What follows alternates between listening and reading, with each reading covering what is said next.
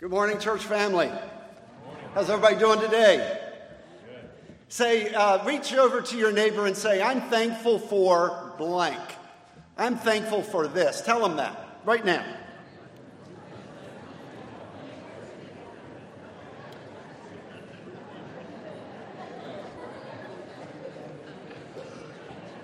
Now reach over to your other neighbor and say, I'm thankful for this, and fill in another blank.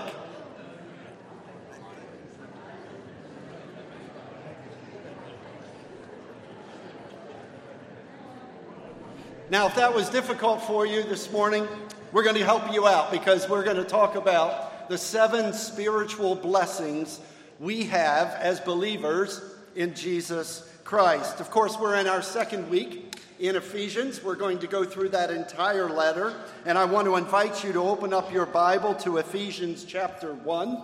In your Pew Bible, that is page 1131. I want us all to be there in Ephesians 1 with your Bibles open. And I just want to also mention if you're a guest with us this morning, Stephanie mentioned it, I'll mention it again. We have a connection card in the pew in front of you. Please fill it out. If you have prayer requests, you can fill that out. It's a way for us to get to know you, it's a way for you to ask questions about our church family and our ministries and how we can best pray for you and your family. Uh, in addition to that, we have offering envelopes in the pews, and you can place them in the offering plate at all the doors as you leave this morning. That'll be a way in which you can also worship with us. And then finally, uh, I haven't mentioned it, I did mention it last week, but we now have sermon notes. Okay, so sermon notes are on the back side of the order of service. And if you are the kind of person who likes to take notes uh, during my message, well, that's where you can do that. So, with that, let's, uh, let's kick into what we discussed last week. And here up on the uh, screen is a map of Ephesians or Ephesus, and it's in the western, um, the western uh, coast of Turkey. And uh, this is one of the churches that Paul planted during his missionary journeys. He spent two years there. It was a very popular city. It was very populous. It was a large metropolis right on the ocean, uh, right on the Aegean Sea there. And so, therefore, it was, uh, there were a lot of people there. And Paul planted uh, a church there in Ephesus. And while he's in a Roman prison in 62 AD, he writes back to this church in Ephesus the tender letter that we have before us this morning. As we look through Ephesians, I want us to just kind of see where we're headed. Remember last week I said that the first three chapters are what we believe. What we believe. And of course, this is what Paul's writing to the Ephesians, what the Christian faith is all about. And then the second half of Ephesians in chapters 4 through 6 are how we behave. In light of what we believe, how do we behave as the church, as believers in Jesus Christ? And so this week we uh, close out the spiritual blessings that we have in Christ, but then next week we'll be finishing out the first chapter, our knowledge in Christ. How do we become knowing, knowledgeable of God's plan, not only for our lives, but the life of the church, and in fact, His divine plan for all eternity? And then, of course, the following week, uh, we'll be talking about salvation, but that won't happen until after uh, Easter. And let me just kind of share with you that the Passover is uh, Passover Sunday, or Palm Sunday, I'm sorry, Palm Sunday is uh, April 2nd, and then, of course, Easter Sunday is April 9th. And I'm going to be asking two questions during those Sundays. The first question is Who is this man? Who is this man? We'll answer that question on Palm Sunday. And then on Easter Sunday, we will be answering the question What is truth? What is truth? This, of course, is the, the question that Pilate asked Jesus after he met with him. And it is a question that we in 2023 need to answer because there is indeed absolute truth. And we're going to find it in the Word of God on Easter. So that will be an opportunity for you to invite your friends, your neighbors, and those around you, those you work with. So, with that, let's look at a review of last week and the four spiritual blessings. And if you don't mind, stand for the reading of God's Word. I'm actually going to begin in verse 3, and then we'll go all the way to 14. And it'll be a way for us to kind of review uh, the first four blessings, and then today we'll tackle the final three blessings. Praise be to the God and Father of our Lord Jesus Christ, who has blessed us in the heavenly realms with every spiritual blessing in Christ. For he chose us in him before the creation of the world to be holy and blameless. Before the foundation of the world, God decided that all of those who are in Christ will be holy and blameless in his sight. In love, verse 5, he predestined us to be adopted as his sons. And so we are adopted into God's family. And when you came into Christ, God he, he gave you the spirit of adoption. That is, that you are now part of the family of God. And that's what you were predestined for. And then, of course, he says, as sons through Jesus Christ in accordance with his pleasure and will, to the praise of his glorious grace, which he has freely given us in the one he loves.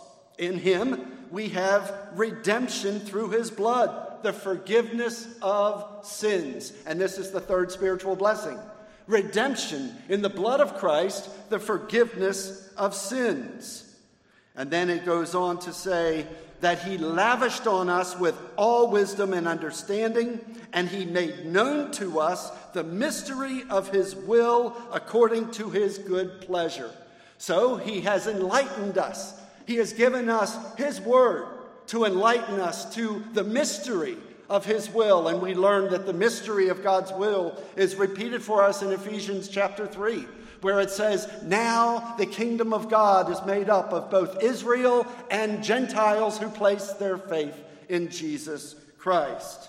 And then he finishes out in verse 10 by saying, To put into effect when the times will have reached their fulfillment, to bring all things in heaven and on earth together under one head, even Christ.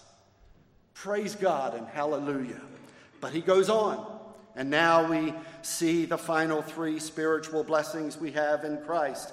In him we were also chosen, having been predestined according to the plan of him who works out everything in conformity with the purpose of his will, in order that we, who were the first to hope in Christ, might be for the praise of his glory.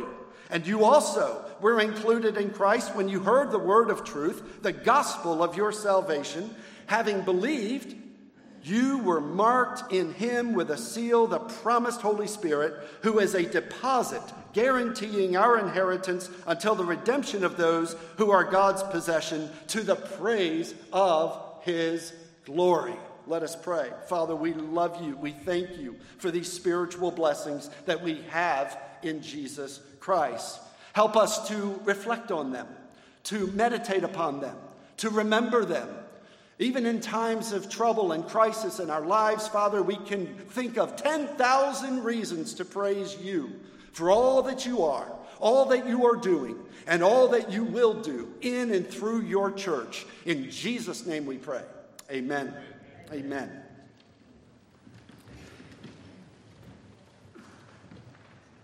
So we're going to continue our list, and we see here in verse 11 the very first, uh, or the fifth now, spiritual blessing that we have in Christ.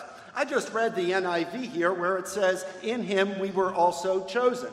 That's a poor rendering of the word that's used in Greek there. Most other translations say made heirs or obtained an inheritance. And so if you have a version of scripture down there, if it's NIV, there's actually a textual note under verse 11, and it says, or were made heirs. And so now we understand really the spiritual blessing here.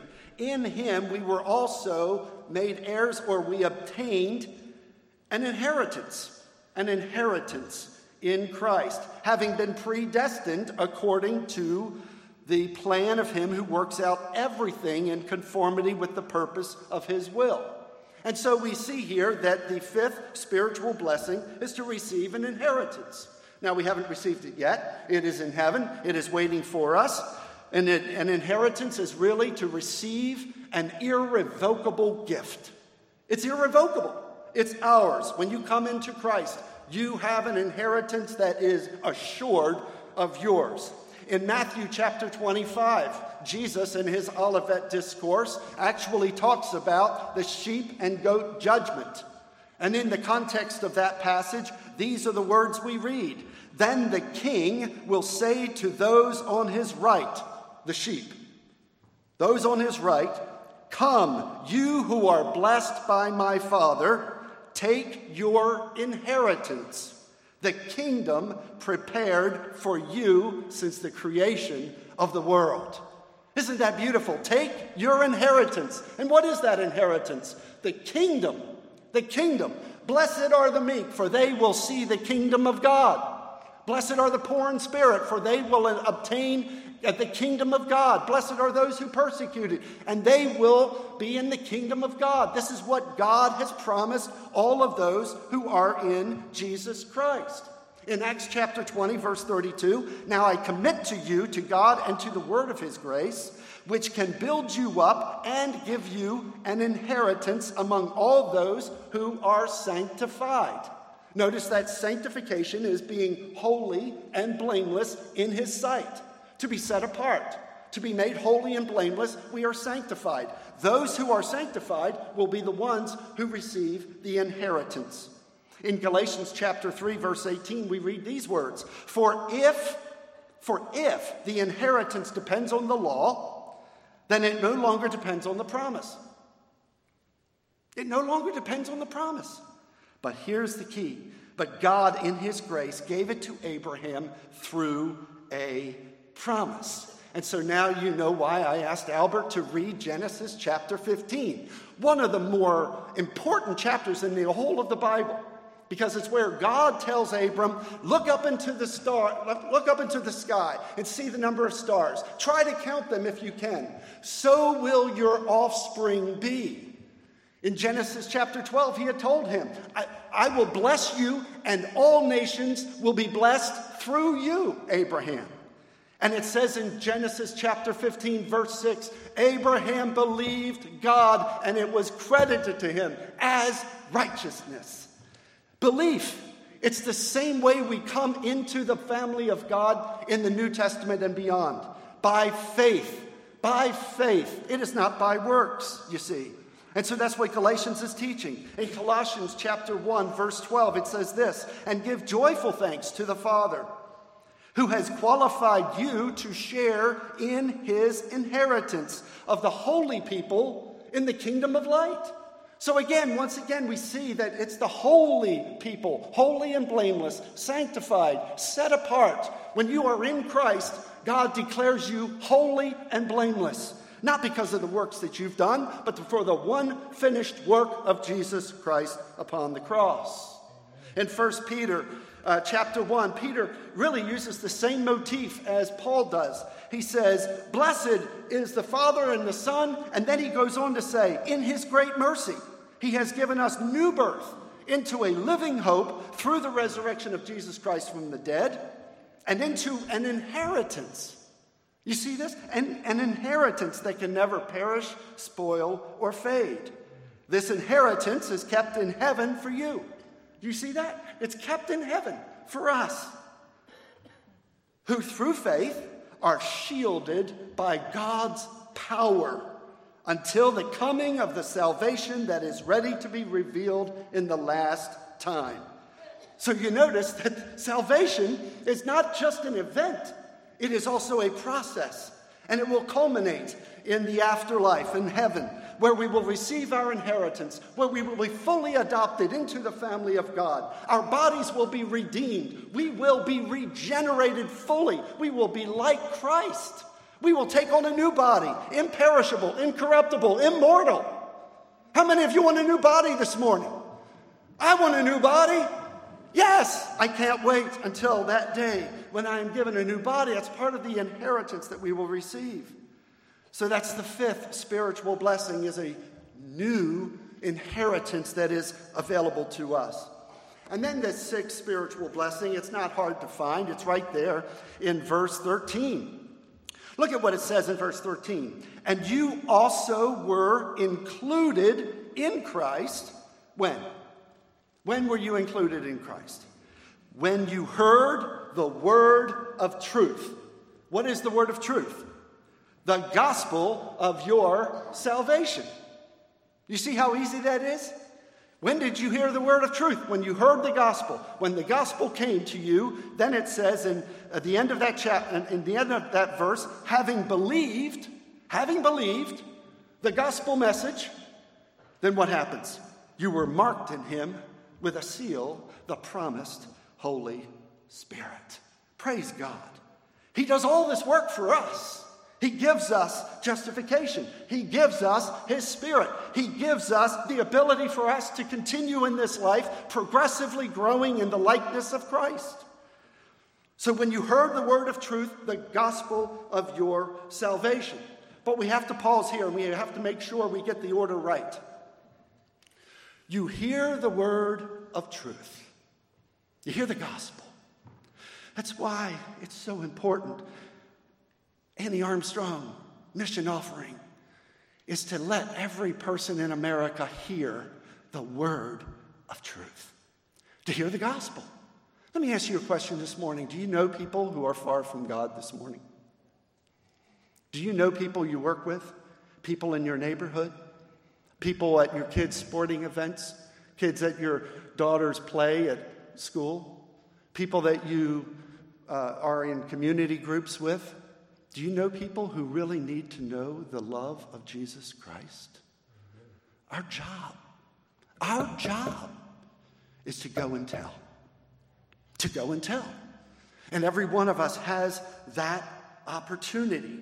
You see, because when you share the gospel, the good news of Jesus Christ, then the Holy Spirit, who's been working on this person all their life, helping them to understand that no amount of effort, no amount of work, no amount of good deeds can ever get them into right relationship with God. Do you know the biggest lie that Satan has told this current generation? Well, I'm a good person, so therefore I'll go to heaven. But the Bible's very clear no one is righteous. No, not one. We are all sinners. We are all sinners. We were born into sin, we inherited the sin nature. And all of us choose willfully to disobey the statutes and commands of God. All of us are sinners. There is no way for us to be made right with God except through the one who himself knew no sin, but was made sin for us Jesus Christ. You know, now some would teach that God has to, because they believe that you are so far from God, you are so dead in your transgressions and sins, that you actually cannot you don't even have the ability to receive or understand the gospel. I think that's taking it way too far. You think about it. There are atheists in this world who do good works. They give money anonymously to charities. I would imagine that it's not just Christians who would run into the middle of Highway 17 to save a toddler who had wandered out into 17. Any person, whether they're in Christ or not, would want to do that. That's a good work. People do good works. And what Paul was saying in Romans 3 is very clear. All of us have sinned. There's no one who is righteous because righteousness is only complete right standing before God. All of us are sinners, and that's where Paul was getting at. But the fact is, is that God has given us the ability to respond to the gospel, lest he wouldn't have given us the Great Commission. If Jesus had not given us the Great Commission, I could understand it. Because if God had determined before the foundation of the world who will be saved and who will be lost, well, then what's the point? What's the point of missions? What's the point of going and telling?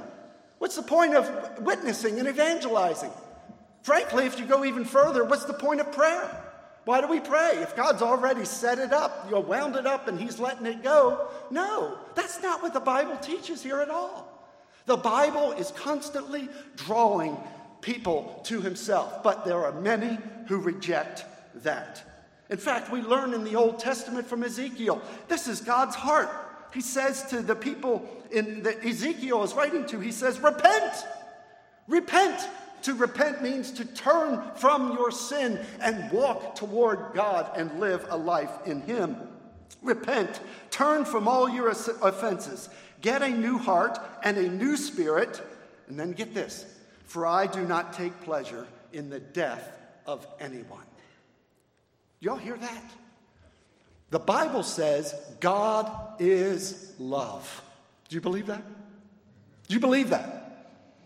If God is love, he does not take pleasure in the death of anyone. Anyone.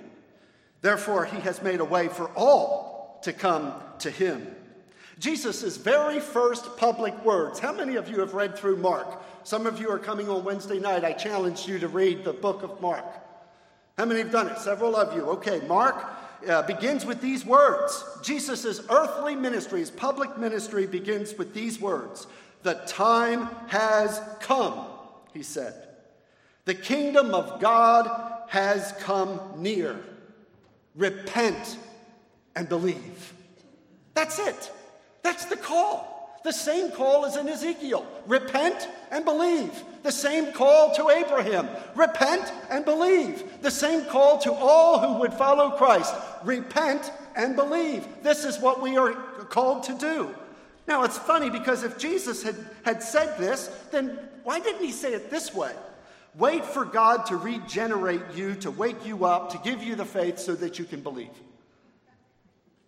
That's what he should have said by some who teach that you have to regenerate, God has to regenerate you before you can believe. It makes no sense whatsoever. No, the fact is, we are to repent and believe because the gospel call is from the Holy Spirit to our heart. And the Holy Spirit convicts the world of sin, righteousness, and judgment. Let's face it, folks, love is not love unless it is freely chosen. Love is not love unless it is freely chosen. God doesn't want a bunch of robots. He wants you to say, Yes, I receive your free gift of eternal life. I trust in Jesus Christ. When you do that, He will save you. Now, does everybody receive? No. No, and throughout the New Testament, we see scripture after scripture after scripture talk about how the gospel was presented and people refused or rejected that gospel. And look at what it says here the stone the builders rejected has become the cornerstone.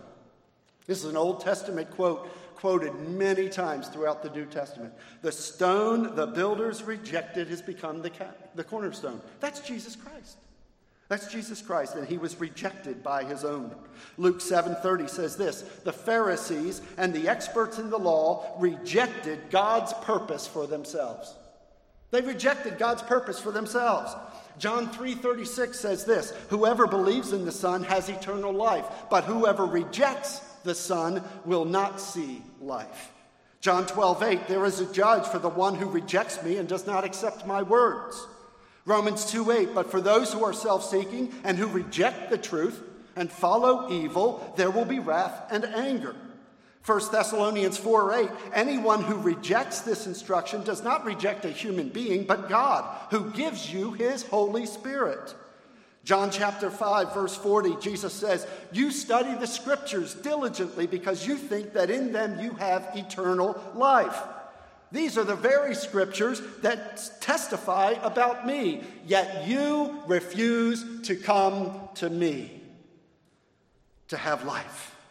Acts 19:4 But some of them became obstinate. They refused to believe and publicly maligned the way. The way were the earlier followers of Jesus Christ. And then finally in 2 Thessalonians 2 verse 10 we read these words, they perish because they refused to love the truth and so be saved. So, my question for all of us this morning is do we all have a choice to follow Jesus or not? We do. The scripture is very clear, but it also says that some will refuse. Many will refuse over and over and over again. When the Samaritan woman actually uh, went to testify in her hometown, there were three responses some scoffed at her and rebuked what she was saying. Some wanted to hear more information. They delayed. And then some believed. In the same way, Paul, when he went into the Areopagus in Athens, after he gave his testimony, his gospel word, what, did what happened? The people then, there were three responses. Some of them believed, some of them wanted to hear more, and then some of them rejected the gospel. They rejected the message that Paul was giving to them. And how about Jesus? Even during his life, you can imagine this man has performed all kinds of miracles. He has healed all kinds of sickness and disease. Jesus spoke with such great authority. He gave sermons that caused people's hearts to be moved. And yet, many times people left and said, I can't, I can't follow this guy anymore. They walked away. They rejected the, the very Messiah who had come to them. The good news, folks, is that when it says, and you were included in Christ when you heard the word of the truth, the gospel of your salvation, having believed, there are many that believe. All of us in this room, or many of us in this room, believed. You know, that's the faith that accesses the great gift of God's salvation. In Acts chapter 4, verse 4, it says this But many who heard the message believed. In John 20, verse 31, John gives kind of the purpose of his entire book. Why did I write this gospel? He said, These are written that you may believe that Jesus is the Son of God, and that by believing you may have life in his name. So you see the order. You believe, and then you have life. You believe and you receive the Holy Spirit. You believe and you are now entered into Christ, included in Christ. In Romans 1, uh, 116, it says this For I am not ashamed of the gospel, for it is the power of God that brings salvation to everyone who believes, first for the Jew and then for the Gentile. Praise God. Romans 10 9. If you confess with your mouth Jesus is Lord and believe in your heart that God raised him from the dead, you will be saved. You have to believe. You have to place your trust in Him. Are you earning your salvation by believing? No, you are simply receiving the gift that God has given to you. In Romans 10 17, it says, faith comes by hearing the word of God. Faith comes by hearing the word or the message of the gospel. And then it asks several questions. Well, how can they believe in the one whom they have not heard? How can they believe in the one whom they have not heard? And how can they believe or place their faith in the one hearing unless someone comes and preaches to them, tells them the gospel, tells them the good news? And how can they preach unless they are sent? Oh, how beautiful are the feet of those who bring good news. Amen. Guess what? Ashley River. You are the feet of the gospel. You are the hands of service. You are the eyes of Jesus. You are the heart of God. You are the one who God is going to use. Isn't it amazing? God could have done it all himself. He doesn't need us. He doesn't need the church to accomplish his redemptive plan, but he has chosen to use the church, broken as we are, to go and tell the greatest news we have ever heard. I don't know about you, but I should be, we should be jumping up and down. Put me in, coach, put me in, coach, put me in, coach. For the rest of your life, that is your primary goal. Yes, you should live. Yes, you should pay your mortgage. Yes, you should drive around town looking for something to eat. Yes, you should make friends. Yes, you should go to movies. Yes, you should read books. But believe you me, the Word of God tells us that our number one mission is to go and tell.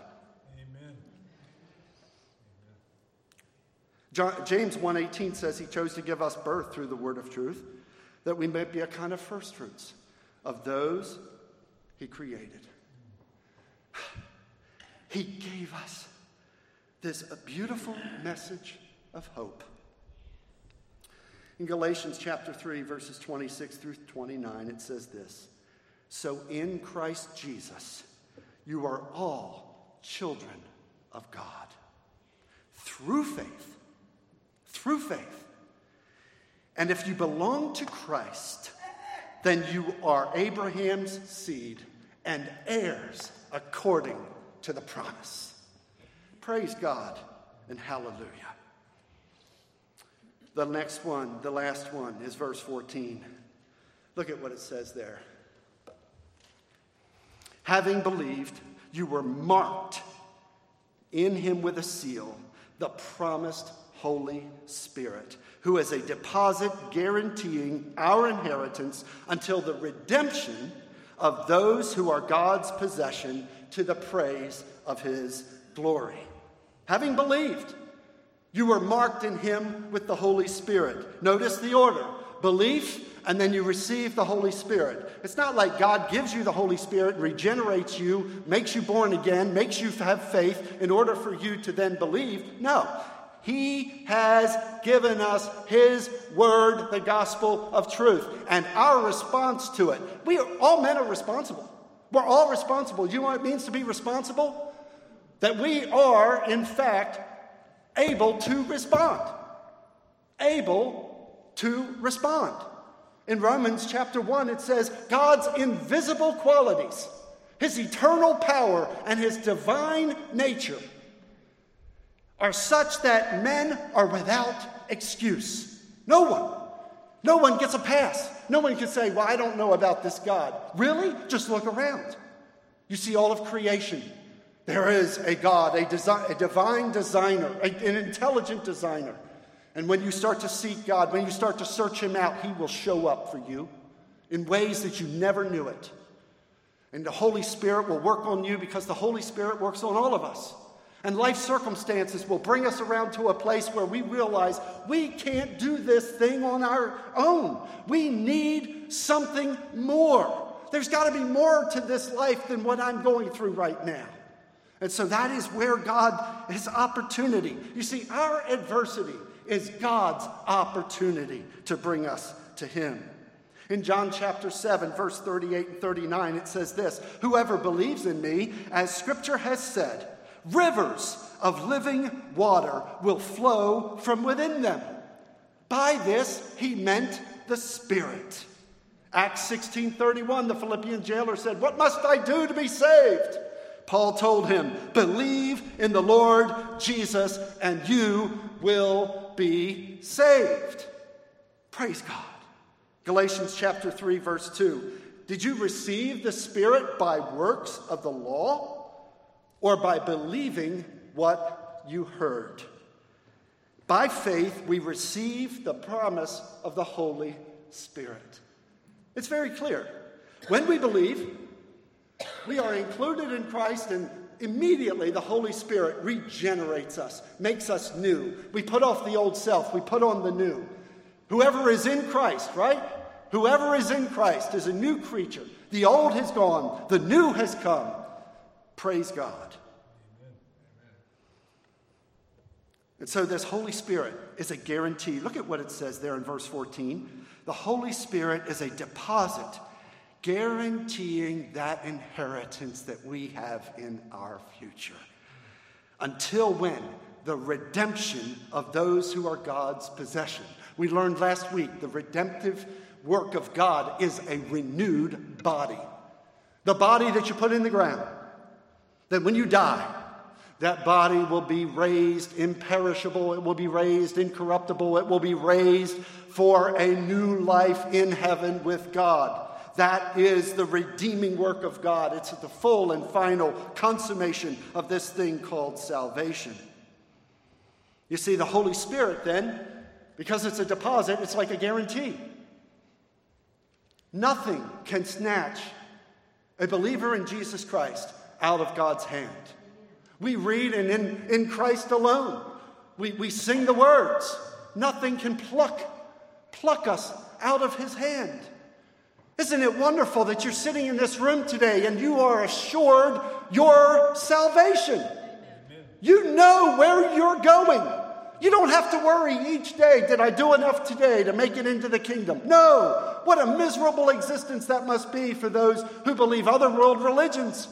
That somehow God's weighing out the good and bad of your life, and hopefully you'll end up on the right side. No, when you are in Christ, then you are given the Holy Spirit as a down payment. God said, That one's mine, and it's not going to be taken away from me.